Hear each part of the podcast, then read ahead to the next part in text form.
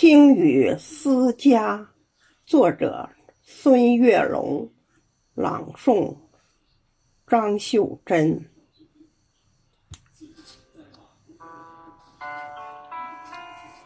斑驳的旧瓦片，雨滴在把从前敲打，圆滑在撞击的一瞬间。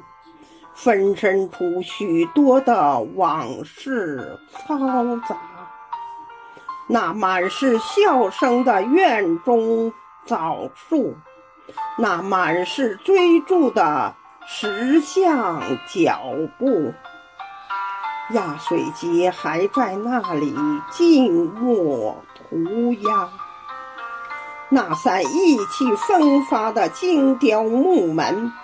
如今在大雨倾盆中，故人拍打木门，与门槛之间，仿佛掉了门牙。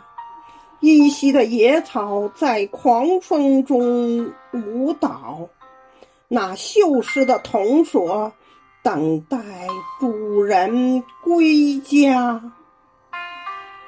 外墙的壁画依稀显露繁华，归去归来的明天，任风吹雨打。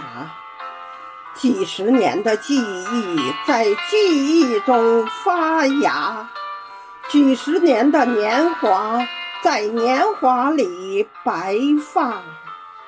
只有那些少年的自己。在家中嬉闹，只有那光阴中的自己在讲述乡话。我们在漂泊中忘记回家，都市的霓虹灯照不亮乡下。我们在远游中拼命升华。